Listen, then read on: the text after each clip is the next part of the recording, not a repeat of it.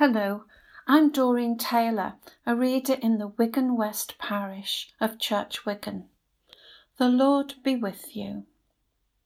It's Wednesday, 1st July, and our psalm today, which we used at the Church Wigan Facebook live morning prayer, is Psalm 77. I cry aloud to God. I cry aloud to God, and he will hear me. In the day of my trouble, I have sought the Lord. By night my hand is stretched out and does not tire. My soul refuses comfort. I think upon God and I groan. I ponder and my spirit faints.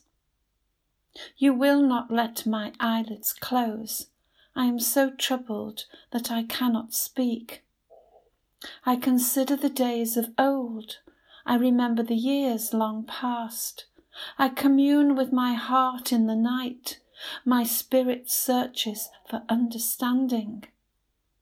Will the Lord cast us off for ever? Will he no more show us his favour? Has his loving mercy clean gone for ever? Has his promise come to an end for evermore? Has God forgotten to be gracious? Has he shut up his compassion in displeasure? And I said, My grief is this, that the right hand of the Most High has lost its strength. I will remember the works of the Lord and call to mind your wonders of old time. I will meditate on all your works and ponder your mighty deeds. Your way, O God, is holy. Who is so great a God as our God? You are the God who worked wonders and declared your power among the peoples. With a mighty arm you redeemed your people, the children of Jacob and Joseph. The waters saw you, O God, the waters saw you and were afraid. The depths also were troubled. The clouds poured out water, the skies thunder, your arrows flashed on every side. The voice of your thunder was in the whirlwind. Your lightnings light up the ground. The earth trembled and shook. Your way was in the sea, and your paths in the great waters, but your footsteps were not known. You led your people like sheep by the hand of Moses and Aaron. For the word of the Lord, thanks be to God. When you compare the great names and personalities of the scriptures, you become aware very quickly that almost all of them knew, at one time or another, great discouragement and deep depression. Job, whose staggering losses and long and painful illness brought him low, Moses, the most humble man in the world, had the demanding task of being the leader over the Hebrew people, made more complicated by the tendency of the Israelites to gripe, doubt God, and attack Moses. Elijah, one of the greatest prophets of old, asked for his life to be taken. David, in his efforts to hide his sin, was groaning all day long. Jonah, the first foreign missionary, is deeply despondent when God did not destroy Nineveh. Jeremiah was so sad that he is known to this day as the weeping prophet and confessed that he wished he had never been born. Then there's Nehemiah and Ezekiel and Peter and more in the pages of Scripture. The company of the depressed is a very noble company. And whether we will admit it or not, all of us have been numbered among them. All of us, at one time or another, has felt the slap of setback, the grief of loss, or the disheartening effects of stress. To be human is to feel that numbing, exhausting, demotivating fog of depression. And what adds to the burden is the common and misguided notion that good Christians don't get depressed.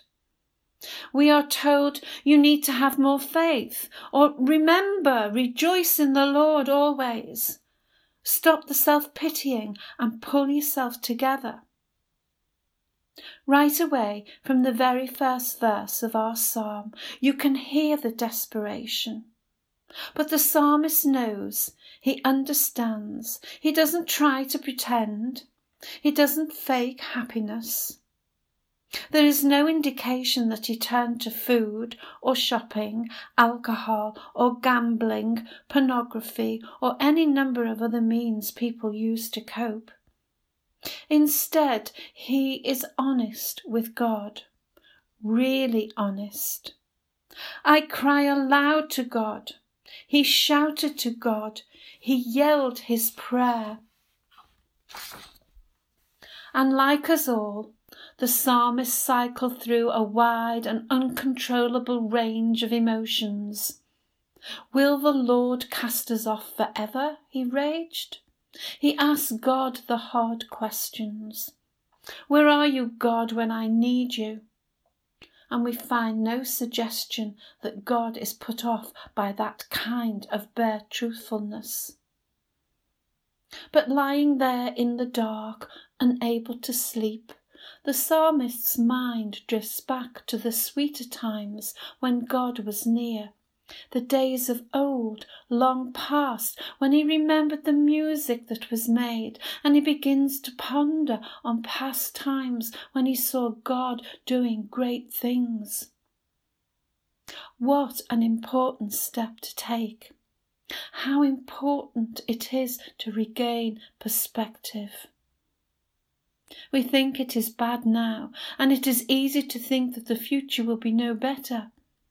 That is when it is important to stop and take time out and look backwards at God's past blessings in our lives and the blessings received daily. And sometimes you need to borrow from the faith of those around you and ask for prayer. We have a God of miracles when he revealed his strength by setting the people of Israel free from the Egyptian army through the Red Sea. In the same way, after a night of torment, I can come to the conclusion that God cares for me. He knows what's happening in me and to me. He has the supernatural ability to do all that is necessary to fulfill His promises.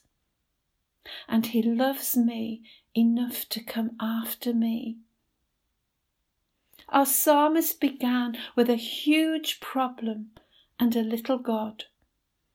But he kept sending up SOS messages to God. He forced himself to replay the past blessings of God's faithfulness, where hope for the future is strengthened. And he worshipped. For the psalmist, God is big and his problems aren't. With the coming age, now it's your turn.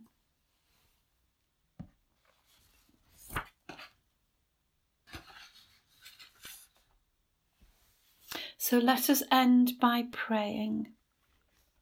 Together with disciples of Jesus across Wigan, throughout Liverpool Diocese, and around the world, we pray in the words that Jesus taught us.